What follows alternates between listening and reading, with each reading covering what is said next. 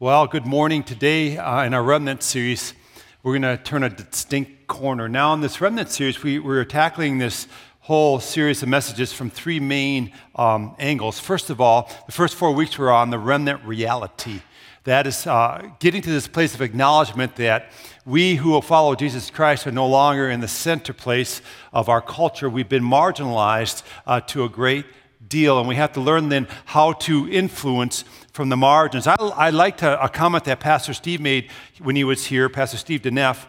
Um, I have to tell you which Steve, because there's a lot of Steves around here anymore. Um, but he said this We often think that great people in our culture are those people with talents and gifts and charisma. But he said perhaps a, a missing ingredient and, and an important ingredient is the leader, the person who gets the times that we live in and then out of that wisdom interacts with that culture. That is what the remnant reality piece uh, of the series is all about getting to this place of understanding and recognition of the times that we find ourselves in. Then we went into a four week uh, uh, uh series on virtues that we need to live out in order to live the right kind of life in the times we find ourselves in.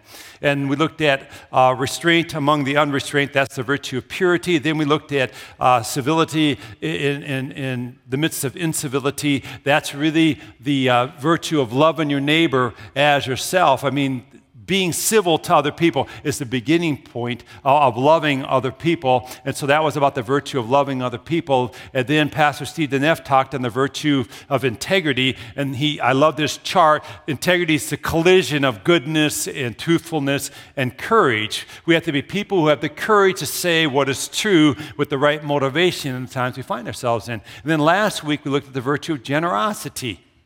Generosity is so big because in our narcissistic, self centered society, when we're generous folk, we're going to stand out. And God is a generous God, and we look like God when we're generous. For God loved and He gave. For God so loved the world that gave His only Son. The two go hand in hand, and so generosity is an important thing for us uh, to um, demonstrate in these times. This morning, we enter into the last two weeks of this series. And we're going to really tackle the question of how does one who's a remnant now respond to the times we find ourselves in. And this morning I'm going to tackle this top, topic matter of when do we resist? When do we submit? I want us to become thinkers about the times we find ourselves in. I want us to become led by the Holy Spirit, inspired by the Holy Spirit, biblically influenced in the way that we approach things. And so this morning, we're going to kind of look at, at this topic matter eh, eh, of, of submission and resistance, but we're going to do so enlightened by the person of the Holy Spirit and the Word of God. Amen? Listen, the Wesleyan Church has a heritage of resistance. Are you aware of that? In fact, we hardly ever talk about denominational here. I, I never do. I never even mention that we're Wesleyan Church. A lot of you may not even know we are one or care that we're one. Here's why I don't know if that matters that much. What we really want people here to experience is Jesus Christ. We want you all to have encounter with the grace of the Lord Jesus Christ. In fact, I want you to have that over and over again. That's our chief desire here, that everything that we do is, is centered on Jesus Christ, and then that you, you grow in that, that grace of the Lord Jesus Christ, and then you become one who goes out into the community and you live it out. Amen? That's what we really want. That's what we're about here at, at, at Grace Point Church. And so we very rarely talk about our Wesleyan heritage. Um, you know why we talk about Jesus so much? Because that's what heaven's all about. Do you realize that? When we get to heaven, the centerpiece of heaven is going to be the Lord Jesus Christ. John, the apostle, was caught up in the Spirit and, and, taken to heaven. And here's some of the words he penned in Revelation 5. Listen to these words, verses 11 through 14. He said, Then I looked and I heard the voice of many angels, numbering thousands upon thousands, and 10,000 times 10,000. They encircled the throne and the living creature and the elders. In a loud voice, they were saying, Worthy is the Lamb. That's Jesus who was slain to receive power and wealth and wisdom and strength and honor and glory and praise. Then I heard every creature in heaven and on earth and under the earth and on the sea and all that is in them saying, To him who sits on the throne and to the Lamb be praise and honor and glory and power forever and ever. The four living creatures said, Amen, and the elders fell down and worshiped. You know, what are they doing in heaven right now? Worshiping Jesus. Jesus is the centerpiece of heaven. So it behooves you and me to make Jesus the centerpiece of our life right now. Because that's what we're going to spend eternity focusing on. Amen? And that's what we're about here at Grace Point, making Jesus the centerpiece. All right, With that said, I want to talk a little bit about our history, though. We do have a history of some resistance at appropriate times to what's going on in culture. Adams Crooks was a Wesleyan pastor. He's trying to do a church plant in the 1800s in North Carolina. He spoke out loudly against an issue of his day slavery. The courts in that area in North Carolina ruled that the Constitution did not apply to a true Wesleyan minister. They, they basically said, Your beliefs don't count. And they ruled that his beliefs weren't constitutionally covered because he was a Wesleyan minister. So, Adam, not to be you know, derailed and distracted, took on a different angle. He said, Slavery is stealing, it's man stealing. And so he took that angle and he said it violates the Ten Commandments of God. So later on, he's handing out Ten Commandments to people and he was arrested for endorsing slavery. you know, and then he was kicked out of North Carolina. That's our heritage. He resisted when something needed to be resisted. Slavery's wrong. Wesleyan churches, by the way, were involved with the Underground um, Railroad. Now, that term Underground Railroad means just a connection of houses and institutions that would help usher slaves from the South to freedom in the North and, and, and to Canada. So there is something good about Canada. Sorry, Ben's not here. So, at any rate, uh, he just got married. Uh, so he's probably not thinking about this anyway. Um, good for Ben. Wesleyans were devoutly religious folk ahead of their time when it came to this issue. So when you look at the question of how to respond, respond to the times we find, um, there is a time to resist. Amen. Uh, sometimes there is a time to say enough and resist. Amen. Right? But it has to be done with a correct attitude. And I think that attitude consists of two main aspects. I want to talk with you about that for a minute. First of all, you have to have courage. Now, courage simply means I'm going to do right in spite of the consequences. That's all courage means. It doesn't mean you're a brave person. You might be full of fear, and yet you do right in spite of the consequences. There's a time to have courage to say, I have to do what's right in spite of what will happen to me. Back in the day, in, uh, a few hundred years ago, if you're a follower of Jesus Christ, there were probably two main resources you had um, to, to help you in, in your following of the Lord. One was your Bible, and the second was this thing called uh, Fox's Book of Martyrs.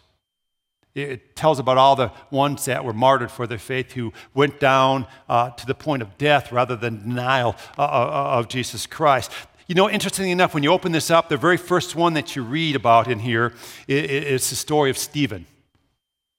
In the, in the, in the um, New Testament, Stephen's talked about.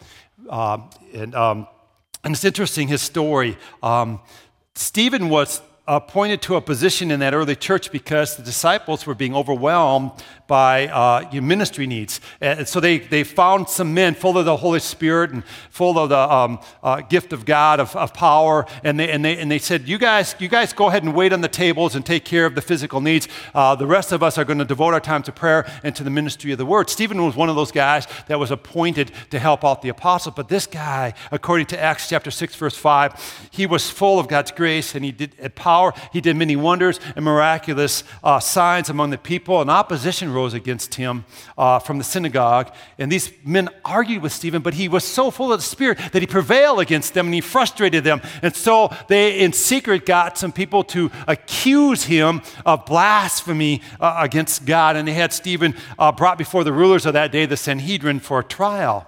So before this crowd of adversaries, Stephen gave one of the most articulate, spirit filled defenses uh, about Jesus that you ever read. It's, it's found in, in Acts chapter 7. It's a wonderful read. But he, Stephen, was led to resist, to stand fast, took great courage. Uh, he, he, he did this. He, he, he took a, a, stand in spite of the consequences, and he suffered consequences. He was stoned uh, to, to death. All the apostles of Jesus basically gave their life in the following of Jesus. Uh, they tried to boil John to death, that didn't take. And so, you know, but they, they, they basically all stood and they faced the consequences of their standing. They had the courage to do so, and they were all crucified or, or beheaded or killed in other ways like stoning. And uh, so sometimes you're, you're called to take a stand, but with that stand of resistance, oftentimes is submission to consequences. Sometimes we think resistance and submission are contrary things. They often go together. They often go together. Second, second part that you need to have uh, if you're going to have right resistance is a, is, is a right disposition. A right disposition.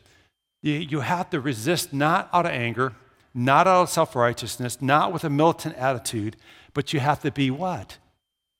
Pure, have the virtues of love, of integrity, generosity. You have to be willing to die, but not willing to kill. You have to have the right disposition.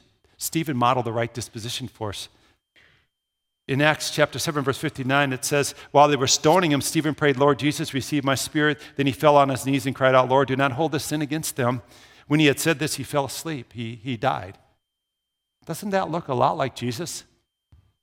The first martyr looks a lot like Jesus. He started the era of the New Testament martyrdom that's continued on through today of Christians. He looked an awful lot like Jesus in his disposition. So there's a time to resist, but there's also a time to submit. Uh, Peter says in, in the epistle of 1 Peter, in chapter 2, verses 13 through 15, says this Submit yourselves for the Lord's sake to every human authority, whether to the emperor as a supreme authority or to governors who are sent by him to punish those who do wrong and to commend those who do right. For it is God's will that by doing good you should silence the ignorant talk of foolish men. Now, you might read this and say, ah, no way, you don't know my boss. You don't know who's over me and how ungodly they are. Let me give you some background to the writing of this epistle. At the time of the writing of this epistle, the emperor that Peter's referring to was Nero. He's the baddest of the bad. He was infamous as a Roman ruler goes. He's best known for his debaucheries, his political murders, the murder of his wife, his mother in law, persecution of Christians. He had a passion for music that was a little bit strange. It's rumored that, well, uh, Rome burned in AD 64, I think it was. He fiddled. He just was a different dude. He used Christians as human torches. He was cruel. He blamed them for everything wrong with Rome. That's the emperor that he's referring to here in 1 Peter. That makes it a little different, doesn't it, when you read it that way? Maybe your boss isn't so bad. Amen? He hasn't lit you on fire yet, has he? Let me know if that's happening. We may need some help. At any rate, Here's why this is important submission to ungodly authority can be used by God. That's why this is so important. We'll get to this more as the message unfolds. So, this is a, some information to get you percolating on what I want to share with you now. The next few moments, what I want to share with you is super important, but I wanted to give you a little bit of background on resistance and submission just so you're thinking along these lines and have some tension going on in here. But get this, they're not contrary terms submission and resistance, they go together oftentimes, okay? They work in conjunction. Um, here's our big thought for the message this morning. As Ecclesiastes says, there is a time for everything a time to speak and a time to be silent, a time to submit, a time to stand fast against and resist. I am not going to give you a formula this morning about how to do this. You know why? Because the Holy Spirit in you will tell you what to do. It's not about a formula, it's about a life. A life lived rightly before the Lord. And so, what I want to do is show you a life that had this stuff down. It's Daniel, the Old Testament. He lived a life with this tension of submission and resistance and living in the most adverse circumstances you can imagine under ungodly rulers. And he not only survived it, he thrived in it. He was sent to his room, but even though he was sidelined and marginalized by all human standards, that boy was used mightily by God to lead back into the center of the culture he found himself in. So we're going to look at Daniel. He's an example of understanding the right time, the right time to submit, the right time to resist, and how to do all that. But I want you to really get this sentence down I'm going to share with you right now, because this is a huge thought. The best resistance is often a counteroffer. Did you hear that? The best resistance is often a counteroffer. And the most effective submission is often loyalty. It looks like loyalty to those in charge, not blind following, but loyalty. And counteroffer, instead of having an attitude to kind of, you can't make me do it, it's an attitude more of, well, here's some alternatives. So Daniel was initially carried off into captivity by the Babylonians. So he was, in a sense, sidelined, sent to his room, exiled, was it put into a timeout. But he found a way from that position on the sides of culture to really lead back into the center, uh, even though he never got back into the center himself. He was really close to God. Daniel was a man close to God, but he was also really close to God haters of his day. Did you just hear what I said? Daniel was very close to God, but he was also very close to those against God. He was in exile for 70 years. He went through four dynasties. He has a lot to say about living under ungodly authority, living under adverse circumstances. That's what we're going to look at now. We're going to look at this life. How did he do it?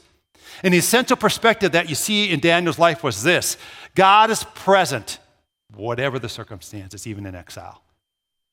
And this was a profound thought for the ancient Jew that God's present whatever be the circumstances because they thought of god's presence as being in certain kind of circumstances. The common jewish symbols uh, for god's presence were land the temple and the king. They thought these things were indicators of god being present among his people. He had given them the land that they were in he had given them the temple that they worshiped at and he had ordained uh, the king that were over them.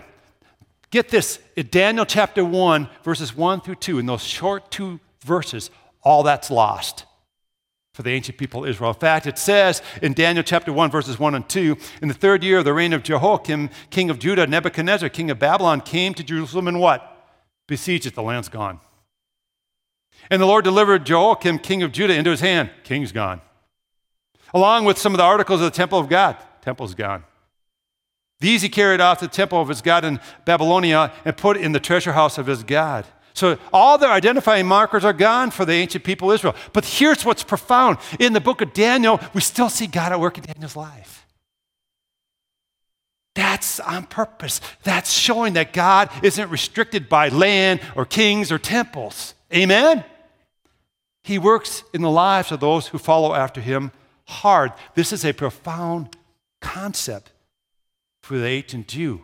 It should not be profound for us. Amen? We should not get this. We should understand it. We humans tend to gravitate towards trust in wrong kinds of things institutions and traditions and governments and money and whatever you could put in there.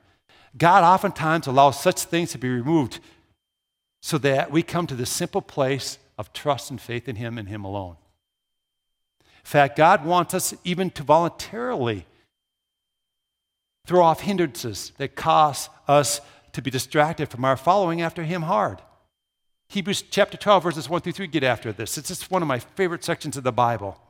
Therefore, since we are surrounded by such a great cloud uh, uh, of witnesses, that would be people like this in the book, Fox's Book of Martyrs. That would be such a cloud of witnesses. It'd be the biblical characters like Daniel, like Noah, like Abraham, like Peter, John, like Abigail, like Esther. You, you fill in the blank.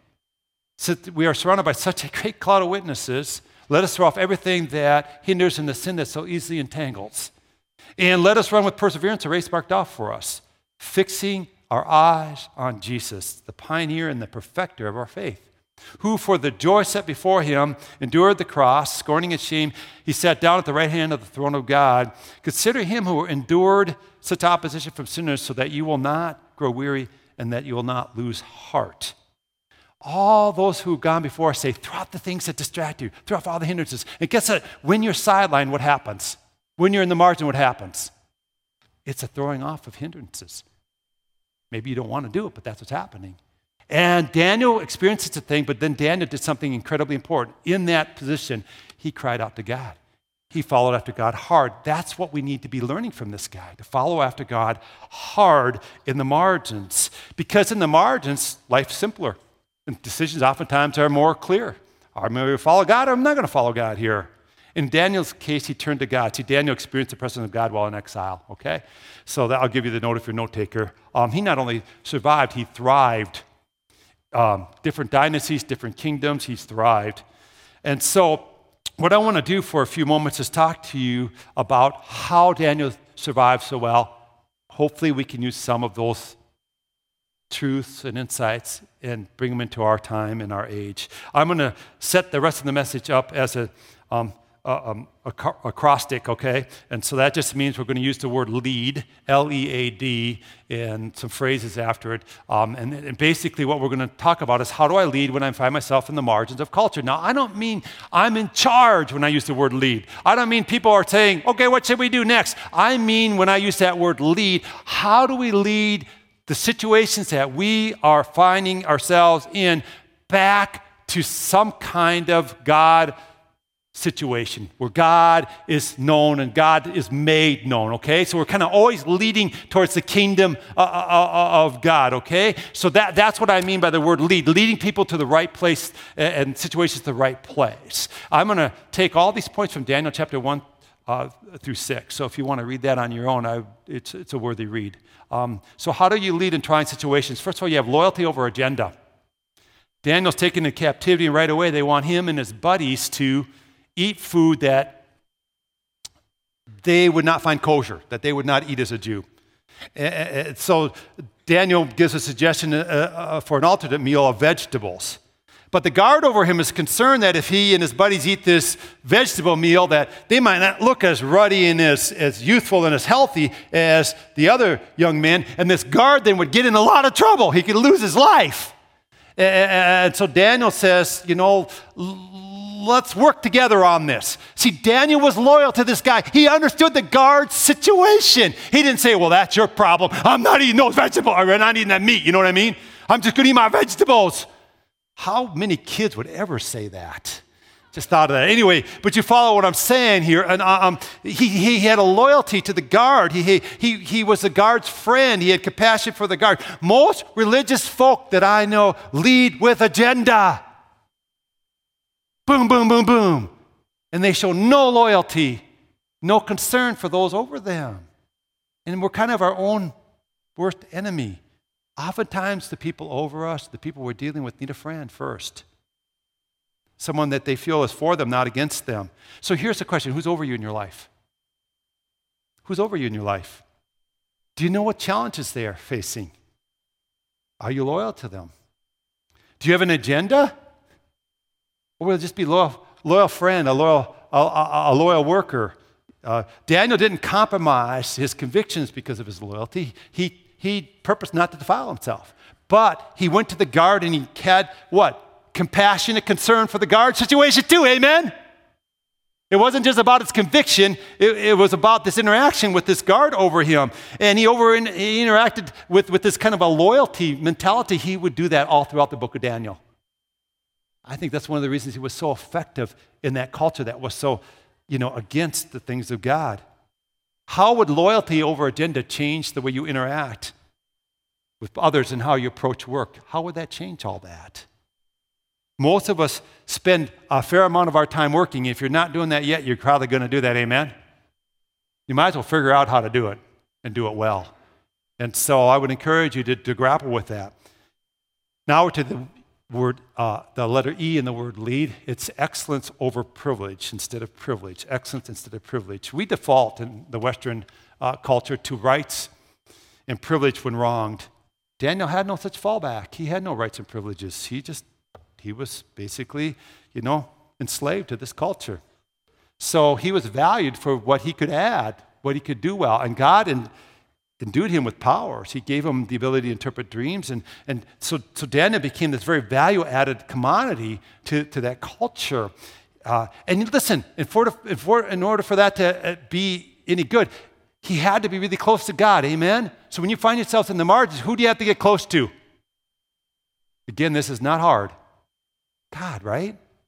But who else was he close to? Those who hated God. Who was he interpreting dreams for? Those far from God. He was rubbing shoulders with those.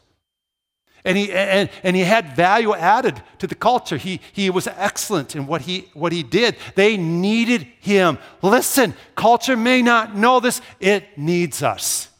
Amen? And it needs you to be close to God. And it needs you to bring what God has given you into culture and impact culture for the glory of Jesus. Amen? It doesn't know all this, doesn't need to know it, still makes it true. Daniel was a student of his times. He was a disciplined and diligent worker. He, he, he, he was disciplined in his life. How do you do in that regard? Are you following hard after Jesus? Is the best gift you can give uh, to any circumstances Jesus? Are you doing that? Are you diligent? Are you hardworking? Are you authentic? Are you real? Are you for the people over you? Are you for the institutions that you work for? This kind of excellence will influence that situation towards the Lord Jesus Christ. I love the next point of lead. It's A, it's for alternatives instead of ultimatums. In Daniel chapter 1, we're told that Daniel and some of the other young men from the royal uh, families in Israel that were taken into captivity were without defect. They were handsome, they were full of aptitude and qualified to serve in the king's palace, and they're going to be taught the language of the Babylonians, fed the, from the king's table. What they were doing was what they thought was the best thing you could do to make these guys succeed. But Daniel didn't want to be defiled by the food. Instead of making an ultimatum, what did he do? He gave an alternative. Let's do this instead. People often lead with ultimatums, and therein lies a lot of the problem we face. I mean, I tell you what, whether it's in marriage, there's ultimatums all the time given. In the workplace, it's ultimatums all the time. In parenting, ultimatums. Oh, that doesn't work well with a 13 year old, I can tell you right now. In the church, there's ultimatums. In the government, there's ultimatums. I was thinking about this. I was remembering an old song. Old MacDonald had a farm. You remember that song? It's very theologically deep. Old MacDonald had a farm, E I E I O, and on his farm he had a bunch of issues. E I E I O, with an ultimatum here and an ultimatum there, here an ultimatum, there an ultimatum, everywhere an ultimatum. Old McDonald, poor guy. That's our life, that's our world. And we Christians jump in this ultimatum thing way too quickly. People with power are often doing what they think works.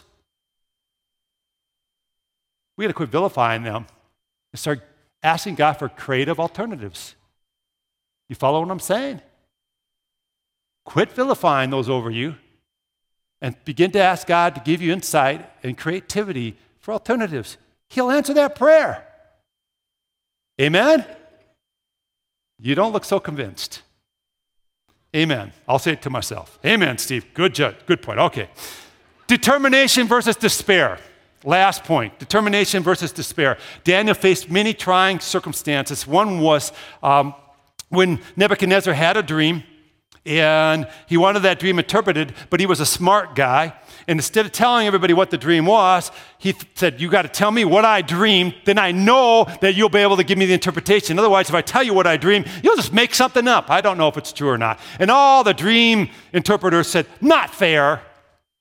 Nobody asked us to do this. So Nebuchadnezzar got mad and said, I'm going to just kill you all. That'll take care of you. Daniel was among those destined to be killed, and he went into the king, pleaded for some time. And the king gave him some more time. So he went back to his buddies and said, We got a situation. We need to seek God. We need to seek God. There's Daniel. Seek God. He's determined to seek God. He's not giving in to despair. And God showed up and gave Daniel the interpretation to the dream. And this determined one of God had this moment of praise that we read about in Daniel. It goes like this Praise be to the name uh, of God forever and ever. Wisdom and power are His. He changes times and seasons. This is a guy in the margins. Are you hearing this prayer? He disposes kings and raises up others. He gives wisdom to the wise and knowledge to the discerning. He reveals deep and hidden things. He knows what lies in darkness, and light dwells with Him. I thank and praise you, God of my ancestors. You have given me wisdom and power. You have made known to me me what we asked of you. You have made known to us the dream of the king. I'm in the margins. I'm a nobody, but you're doing mighty things to me, and I'm affecting the kingdom for your glory. Amen? Because he was determined. So I'm going to end here because we got to do communion. But I want you to think about what I just shared with you this little ditty lead, loyalty, excellence, alternatives, determination. Because oftentimes, resistance looks more like a counteroffer, and submission looks more like what? I'm for the leader, I'm loyal. Amen? And if you remember this little ditty here, it'll help you. Okay, I gotta be loyal. I gotta, I gotta, I can bring value added things here that nobody else can bring to the situation. I, I can do this with excellence. I got, I gotta understand that God will give me creative alternatives. And God grace me to be a determined follower, follower of you. So, like Daniel, right? We'll, we can go through multiple dynasties and still be faithful to our God. There's a time to submit, there's a time to resist. I just pray that this message brings a little light on that whole situation for you. May Jesus just grace us, right? To be full of wisdom to deal with the times we find ourselves in.